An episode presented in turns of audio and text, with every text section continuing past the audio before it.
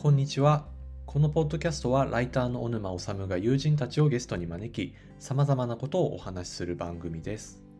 小沼の日記本、一日が長いと感じられる日が時々でもあるといい、通称一長のことや、たくさんの小説や映画、音楽のこと、それから生活のことなど自由に話していきたいと思っています。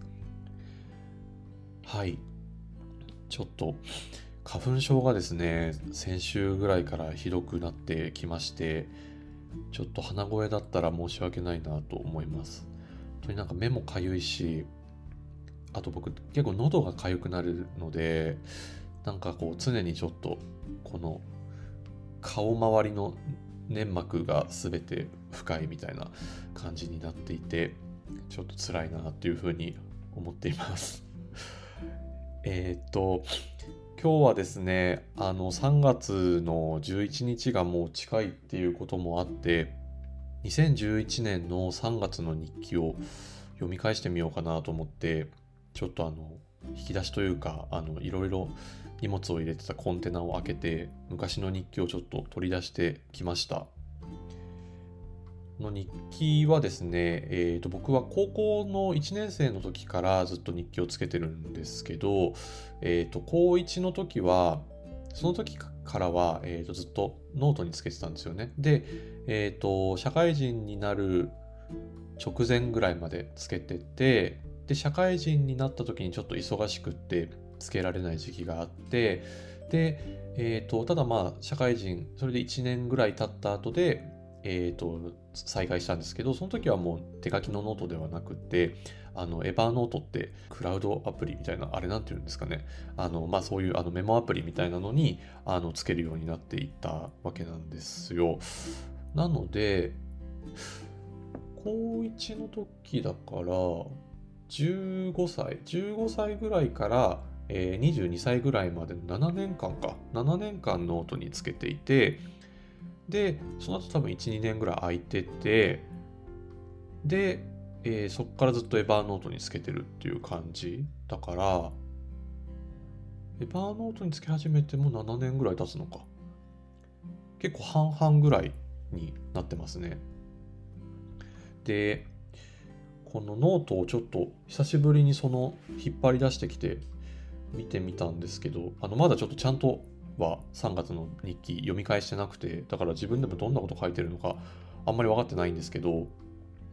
あれなんですよね。何年っていうのを書いてなくて日付しか書いてなかったんですよ。だからパッと開いただけだとそれが何年のことなのかがなんか自分でもよく分かんない みたいな感じになっててねちょっと今だったらなんかちょっと信じられないっていうかなんかあれなのかな？あんまり何年とかに興味なかったのかな？もう一日一日をちゃんと生きることに必死みたいな 感じだったのかもしれないですね。その一応まあなんか前後の前後のというか日記をあの読んでみればなんかバイトしててとかその高校の同級生が出てくるのか大学のサークルのあの知り合いが出てくるのかとかなんかそういうその登場人物とか自分がその時何をやってるかっていうのを見たら大体これ何年の時だなっていうのは分かるんですけど自分が記録する時に年数を書いてなかったっていうのは結構衝撃でしたね。はい。で、えっ、と、まあ、それでちょっといろんなノートをあのパラパラとめくって、あ、これが2011年の3月の日記が書いてあるわと思って、まあ、取り出してきたノートがあるんですけど、あの、ライフノートってわかるかな？なんか、あの、ライフって書いてあるノートって言ったら ちょっとあれなんですけど、えっ、と、ライフノートってなんかノートのブランドがあるみたいなんですよね。で、あ、そう、えっ、とね、長年の保存にも耐えられる中性紙ですって書いてあるので、なんか多分、わかんないけど、長く残ることを意識してこのノートを選んだのかもしれません。ノートは毎回違うものを使っていて、昔住んでた家の近くにイトーヨーカドーがあって、そのイトーヨーカドーの文房具売り場で、なんかその時にすごい気に入ったものを買ってた記憶がありますね。だから多分このライフノートも、えっ、と、新百合ヶ丘という小田急線の新百合ヶ丘駅にある伊東洋華堂のところで買ったやつなんじゃないかなと思います。ライフっていう言葉と日記にその綴るっていうところで多分自分の中でときめくものがあったんだと思うんですよね。あとちょっと浅い水色をしているノートでで水色とか青とか好きなのでそういうところでも多分テンションが上がったのだと思われます。ちょっとノートの中を見てみたいと思います。これですね。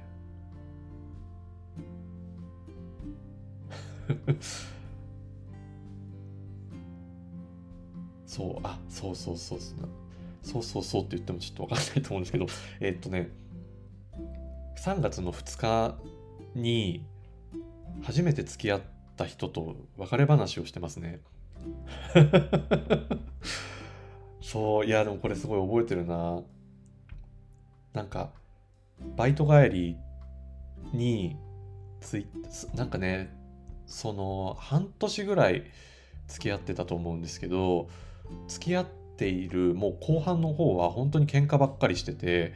でもなんか自分からふ、なんだろう、喧嘩をその、ふっかけるってことはあんまりなくて、基本的にはふっかけられ続けていたんですよ。だからなんかちょっと、なんだろう、正直モラハラみたいな感じだったのかな。なんかあの、結構年上の人で、で、自分はその、うんと、まだ18とか19とかだから、なんかあんまり付き合うっていうこととかよく分かってないし、だから、まあ、その、なんか付き合うとはこういうことだっていうのがすでに固まっている人と、なんかそれがよく分かってない、よく分かんないままなんとなく浮かれてる自分みたいなので、結構齟齬があったというか、多分最初はそれで、あの、向こうはなんかエスコートしてくれたりするのを楽しんでたと思うんですけど、なんか多分やってるうちに、ちょっとあまりにも僕が子供すぎて我慢ならなくなっていったんだと思います。でも本当なんか結構あのすごい怒鳴ったりとかしてきて結構嫌だったんだよな。そうであそうそうそうなんかねこの時もバイトが終わってでツイッターを見たらそのその時付き合ってた人、まあ、ダン君と仮の名前でするとするとダン君のツイッターにあの新しい恋人探さなきゃって書いてあったんですよ。なんかそれ僕まだその別れ話みたいなのを別に正確にしたわけではなかったのにそういうことが書いてあったからなんかすごいびっくりしてしまってでびっくりすると同時にすごい悲しかったからバイトから帰ってきてで家まで帰る途中の道で電話をかけてなんかこれどういうことみたいな話をしてそのなんかその流れでこう別れ話になったんですよね。でもね、あの日記を読むと、バイトに行って帰ってみたら、ダンがツイッターに新しい恋人探さなきゃとか書いてた。正直すごくホッとした自分がいたっていうふうに書いてて。だからなんかもう結構辛かったんでしょうね。あのもう、なんか多分別れたかったんだと思う。なんか別れたかったけど、その初めて付き合うから別れ話の仕方とかもよくわかんないしうーん。あとまあ情が湧く人間だから自分が。なんか別れ話とか自分からするの結構苦手なんですよね。とかっていうのもあってしんどいけどどうやって切り上げたらいいかわかんないっていうふうにずっと思っててなんかでも向こうがこう書いたからもうこれはこれで関係をやめられると思ってほっとしたんだと思います あとですね、3月6日は、おじいちゃんとおばあちゃんのお見舞いに行ってますね。そう、3月はね、あれなんですよ、おばあちゃんが亡くなった月でもあって、ちょっとあの震災の、まあちょっとあと、本当に直後ぐらいに亡くなったんですけど、なんか、だから、まあお見舞いにもやっぱりちょっと行かないといけなくて、それの時のことが書いてありますね。でも、あんまりこの日の日記は量は多くないです。おじいちゃん、おばあちゃんのお見舞い病院ってすごく息苦しい。墓地にいる方が風通しがいいって書いてますね いや結構ちょっとなんか大丈夫かなやっぱりこれあれですねなんか10 18区の率直すぎる言葉が並んでますね2軒回るのが大変だった。運転をしていたお父さんお疲れって書いてますね。その翌日の3月7日は高校の同級生と久しぶりに会っています。あでそうですね。3月の8日は、えー、とこれあの大学の1年生の春休みなので、えー、と4月から2年生になるっていうタイミングだったんですけどなんかその時に入ってたサークルが新入生歓迎新刊の新刊で CM を作るっていうのをなんかねやってたんですよ。公式のサークルはみんななんか CM を作らないといけないみたいなのがあってでその CM をえー、作ってなんか学食とかでそれを流すみたいなのがあっての CM の撮影をやってたみたいですね。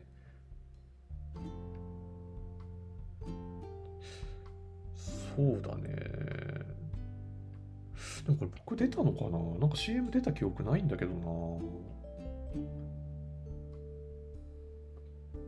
ちょっとあれですね。やっぱまだこの時は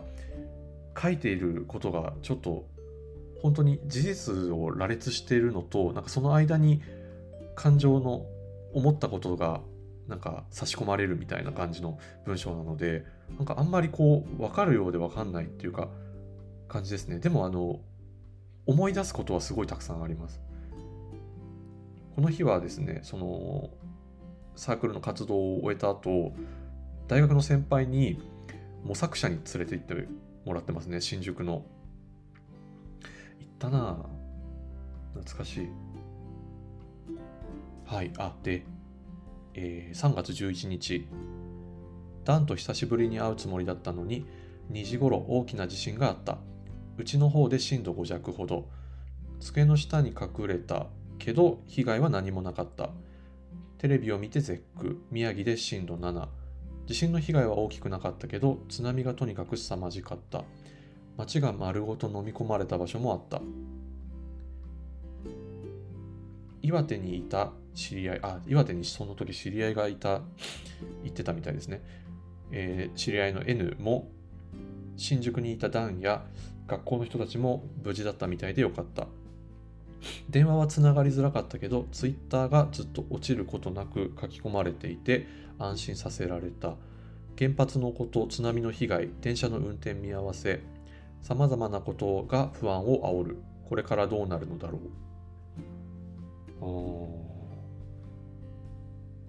なんか結構覚えてること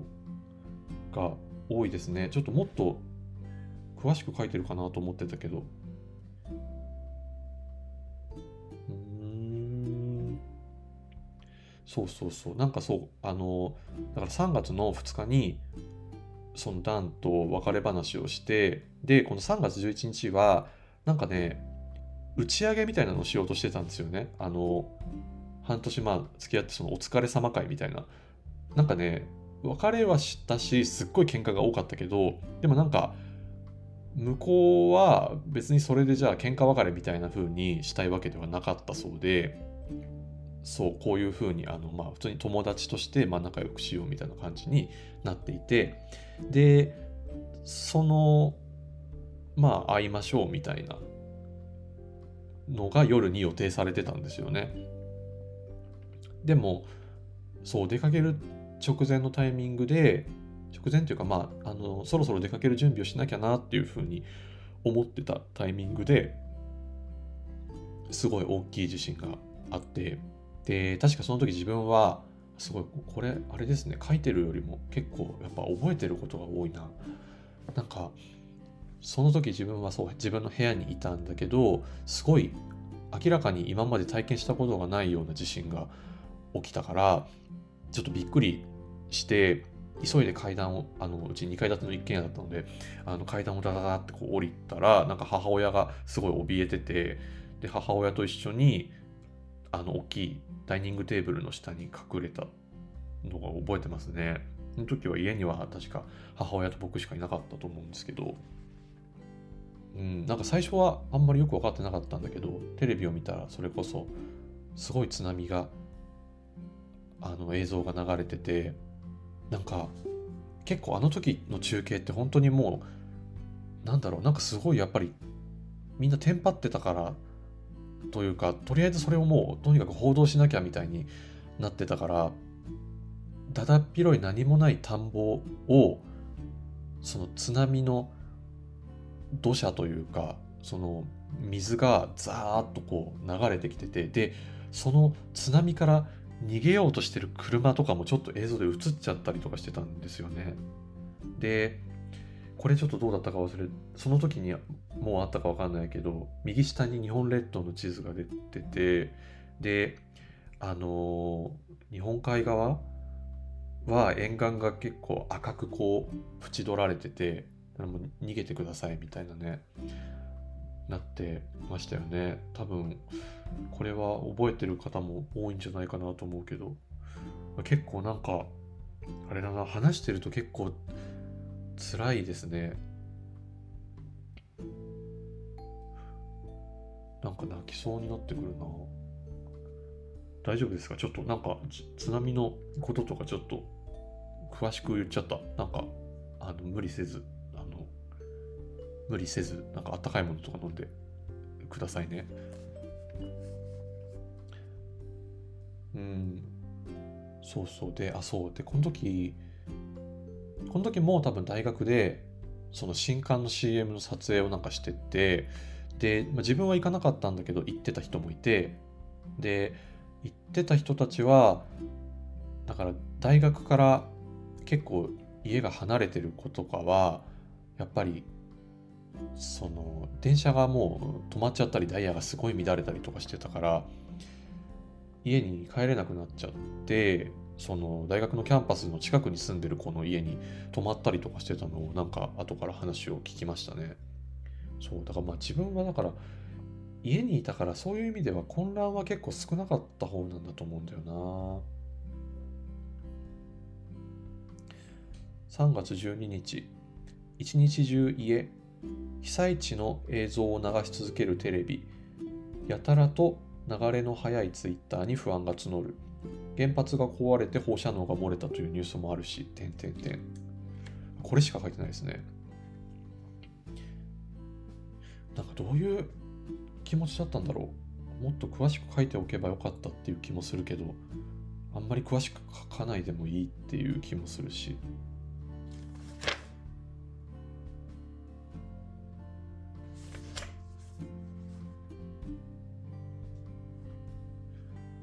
3月13日、バイト、これあの飲食のバイトをしてたんですけど、電車も問題なく動いてたし、お店もお客さんの入りは少ないけど、みんな笑顔だった。ああ、そう、あへえ、なんか、やっぱ、大きい地震とかあった後だから、なんかみんなちょっと不安で、家にいるよりも、なんか誰か人がいるところに集まってたいっていうような人も結構いたんだよね。なんかバイトに行くこととかも母親とかからは休めないのみたいな風に言われてたけどなんか自分はそのもうシフトで決められてたことをなんかそういう風に休むみたいなのがすっごい苦手だからなんかその惰性でって言っちゃうとちょっとあれなんだけどなんか決まってることだからと思って行ったんだけどでもそこで同じバイトの先輩とかと、まあ、ちょっと話したりとかしてなんか落ち着いたような気持ちはあったなって今思い出しましたね。あと普段は有線で音楽流してるんだけどこの時はラジオを流してたのを覚えてますね。やっぱり速報がすごいたくさん流れるからなんか情報を知りたい人もいるだろうって言ってラジオを流してましたね。夕方に帰宅しておばあちゃんがもう長くないと知らされる。食料を買い出してゆっくりしていたら病院から電話。急いで電車に乗って病院に行くと呼吸は荒いけど容体は安定していた。担当の医師が他の患者で手が離せず話を聞くまで待たされ終電間際になったものの帰宅。3月14日午前中に病院から電話があって向かっている途中でおばあちゃんが亡くなった。ガソリンスタンドにひどく列がついていて小田急も止まっているからみんな葬式の心配をずっとしていた。相変わらず俺は人が死ぬっていうことをよく理解できていなくてすごくバカみたいだった。葬式の準備がシステマチックに感じるし親戚の人もずっと泣いてるわけでもないし自分が神妙な顔をしてるのも礼儀でしかないような感じがしてしまう。3月15日。昨日までの疲れが出てずっと眠っていた。バイトも交通機関の乱れとか放射線とかの影響で売り上げも見込めないしという理由で休みになった。よかった。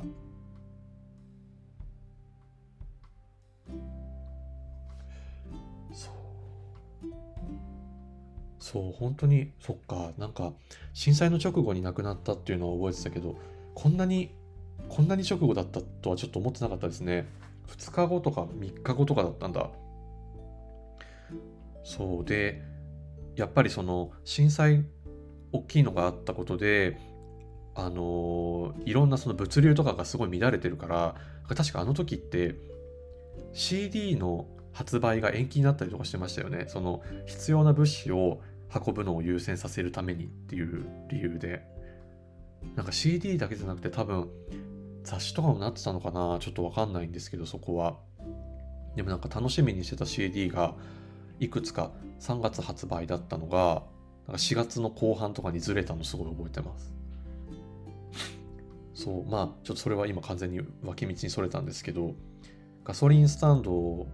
ガソリンが結構東京に回ってこないみたいな感じになっちゃって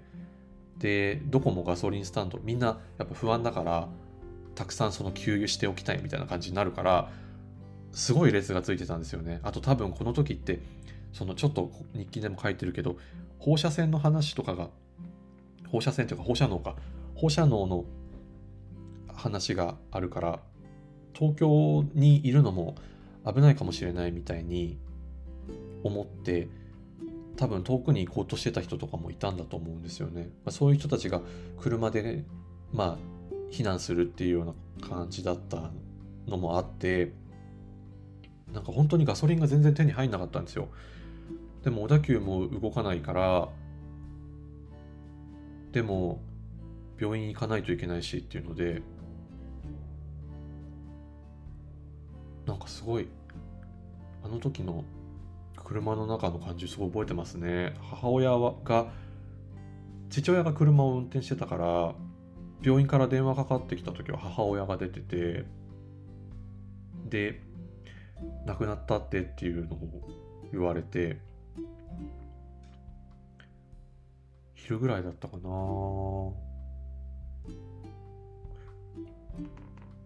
ん。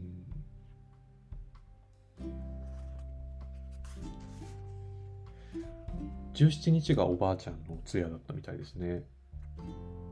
納棺する時に思ったけど亡くなった人の放つ雰囲気がすごい体を清めてあげる時とか足に布を巻く時手が震えたなんかお通夜のそのこういろんな儀式的なところに参加して思ったことをなんかすごいいっぱい書いてますね。18日が葬式。なんかすごい短い 仮装から骨を埋めるまで、昼の墓地はどこかほっとする雰囲気だった。疲れた。なんかもう、あれですね、多分これ17日にすごいたくさん書いたから、力尽きてますね。その後は、すごいな、なんかね、18日におばあちゃんの葬式に行ってて、19日は、ツイッターで知り合ったゲイの友達何人かと、お花見？代々木公園に行ってますね。なんか、すごいね、元気な感じですね。すすごい、ちょっとなんか、やっぱ、10代って違うね。なんか、なんだろう。なんか、やっぱ、流れ時間の流れ方とか違うのかな？なんか目まぐるしくても全然大丈夫みたいな感じがしますね。その感情がこうジェットコースターみたいになることに対する抵抗が全くないっていうかなんか自分と違う人の日記読んでるみたいな気持ちになるな。その後も。3月23日は自転車に乗自転車であのうちから駅までちょっと離れてたからそれ行ったんですけど行ってたんですけど家の前の坂で運転の下手な車がいたせいでイライラ。帰り道雨まで降ってきてイライラ。花粉にもイライラ。ダメな日だった。あーなんかすごいでもいろんな人と結構変わる変わる合ってるんだな。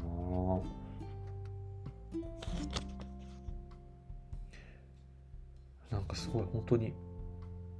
今もう会わなくなっちゃった人の名前とかがすごいたくさん出てきますね。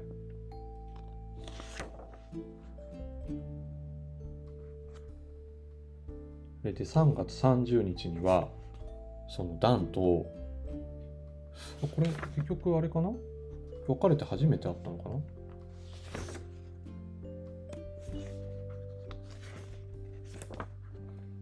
なんかダンが3月30日誕生日だったんですよ。で、私は、もうあの別れてるけど、朝からすごくウキウキしてしまった。早く着いてしまったって書いてますね。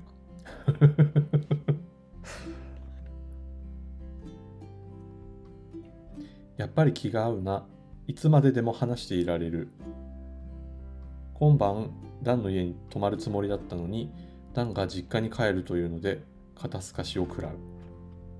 もう付き合ってるわけじゃないんだもんな これなんか大丈夫ですかね赤裸々、赤裸々っていうか、やっぱ、すごいね。なんか、ちょっと。はい。なんか、ま、これでまあ、3月の日記ほぼ読んだっていう感じなんですけど、なんだろう、やっぱ、こうやって読んでみると、思ってた以上に震災のことが出てこなくてちょっとびっくりしましたね。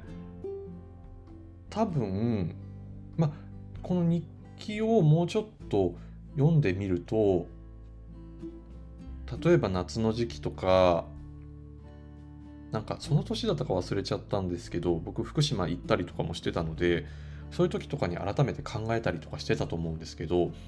なんかこの時は思ってた以上に震災のことをあんまり考えてないくてなんか自分のことばっかりだったなっていうふうに思いますね。うん、なんかまあ、なんだろう、あんまりそれを、なんかそれでいいよねとか、なんかダメな学生だったなとかって別に言いたいわけではないんですけど、やっぱり2011年3月って聞いたら、もうみんな震災のことしか思い出せなくなるっていうか、なんかそればっかりの記憶が最初に出てくるんじゃないかなと思うんですけど、なんかこうやって見てみるとそれ以外の生活がすごいあったんだなって思いました。うん。なんかやっぱ大きい出来事に紐づかない記憶みたいなのって忘れちゃうよね。だから一中であの私が緊急事態宣言の時とかにえっ、ー、と、ま、今の恋人がなんか桜の枝を買ってきてくれたこととかなんかゲームをずっとすごいやってたこととかなんかそういうことって多分私は日記に書いてたから覚えてるけど書いてなかったら忘れちゃうし一回忘れたら結構そのままもう思い出さなかったりするんだろうなって思いますね。なんかまあもうちょっと震災のこととかちゃんと書いておけばよかったかなとかっていうのは少し思ったりもするけどでも本当にこの時って自分が日記を書いてたモチベーションとか動機みたいなのってあの全然本当に違ってたと思うからもちろんその自分のことを知りたいとかっていう気持ちがあってでなんかあんまりその友達とそういう話をする機会もなかったからなんかおばあちゃんが亡くなった時の話とかここにバーって書いてたんだと思うんですけど。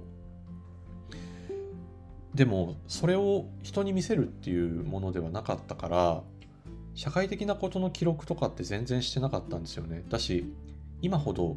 多分関心もなかったんじゃないかなと思う。震災って自分の中では初めて社会的な大きな出来事に巻き込まれたっていう感覚だったんですよね。なんか自分が生きてる中では例えば9.11とかそういう事件も自分が生きてる時に起こってることではあるんですけどでもあれもの時はなんかまだもっとちっちゃくてなんかあんまり実感を持ててなかったんですよね。なんか初めて実感を持てたのがこのことだったから。だからまだなんかその社会の出来事に対する捉え方みたいなのが本当に生まれたてみたいな状態でなんかひよこみたいな感じ。だからなんかもっと記録しておけばよかったな。覚えてること結構あるんですよ。なんか千葉の方で工場が爆発してそこからちょっとなんかその人間にとって有害な成分がなんか漏れ出てしまってそれがなんか雨か何かにこう混ざって雨に混ざってだったのかな？なんか普通に大気中にっていうのだったかちょっと覚えてないんですけどなんかそれがこう混ざってるからちょっとそのエリアは近づかない方がいいみたいなのがツイッターで流れてきてでその時ってまだあのフェイクニュースみそれは結局嘘だったんですよ。デマの情報で。でもなんかその時ってフェイクニュースみたいなものにあんまり馴染みがなかったから結構真に受けてしまってその時にその近くに友達もしかもいたのでなんかすごい焦ったりとかしてて。あとそうだね。なんかあそう葬式のこととかも書いてたけどあれなんですよね。輪番停電ってあったじゃないですか。電力が足りないからっていうのであのエリアごとに分けてその停電がこう行われたりとかあとま全体的に節電が推奨されたりとかみたいなっていうことがあったからなんかお葬式のその葬式場って結構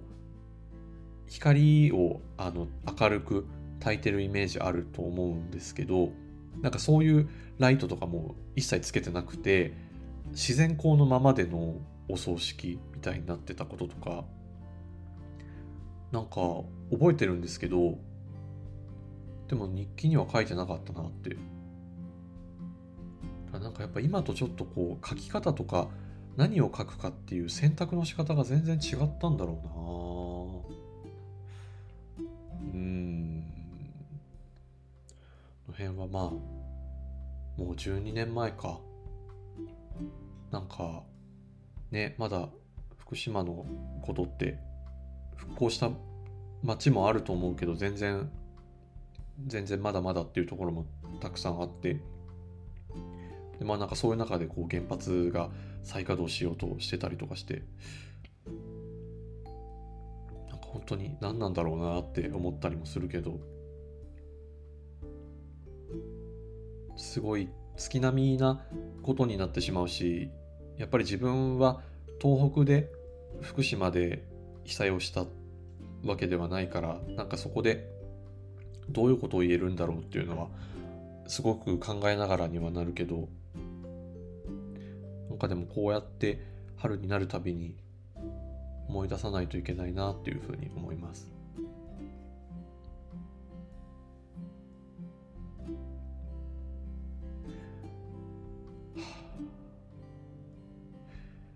なんかちょっと日記を読み返すのは結構興味深いですね。書いてないことでも覚えてることってあるから覚えてなかったことが記録されていることで思い出されるものがたくさんあるというかなんか覚えてることと書かれていることの2つが揃うことで忘れてたことが思い出されることがあるみたいな感じなんだなって思います。ちょっとこれからもなんかタイミングを見て私のこの過去の日記を読み上げるのはやってみようかなと思いました皆さんももしもなんか日記を書いてるっていう人がいたらどうなんだろうねなんか読み返してる人と読み返してない人と結構違いがあると思うんですけど僕みたいにあんまり読み返してないっていう人は一回読み返してみると面白いと思います。最近だとあれですよね。あのアーハっていうところが私は思い出すリメンバー11年間の育児日記を再読してっていうあのそれこそ本当に11年間の育児日記を、えー、2010年の6月から、えー、2021年の6月までつけていた方がいてでその日記を、えー、読み直してそれをこう語るみたいな語って一冊にしたっていうような本が最近出たばっかりで832ページで本当にあのすごい分厚い辞書みたいな感じなんですけどこの本とかも、えー、この本のキャッチコピーは震災ではなく私を主語にした4018日の点描早期と忘却の生活史というふうに書いてあってなんかそういう個人的な語りの部分から見えてくるものがたくさんこの本にも収録されているのであのぜひ手に取って見てもらえると面白いと思います。はい。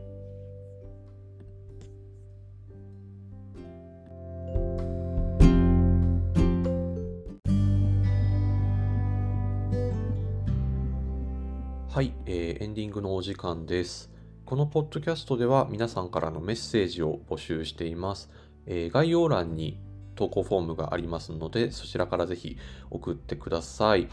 えー、普通の感想でもいいですし、えー、今募集しているメールテーマがあります。えー、1つ目が、あなたの一日が長いと感じられる瞬間教えてください。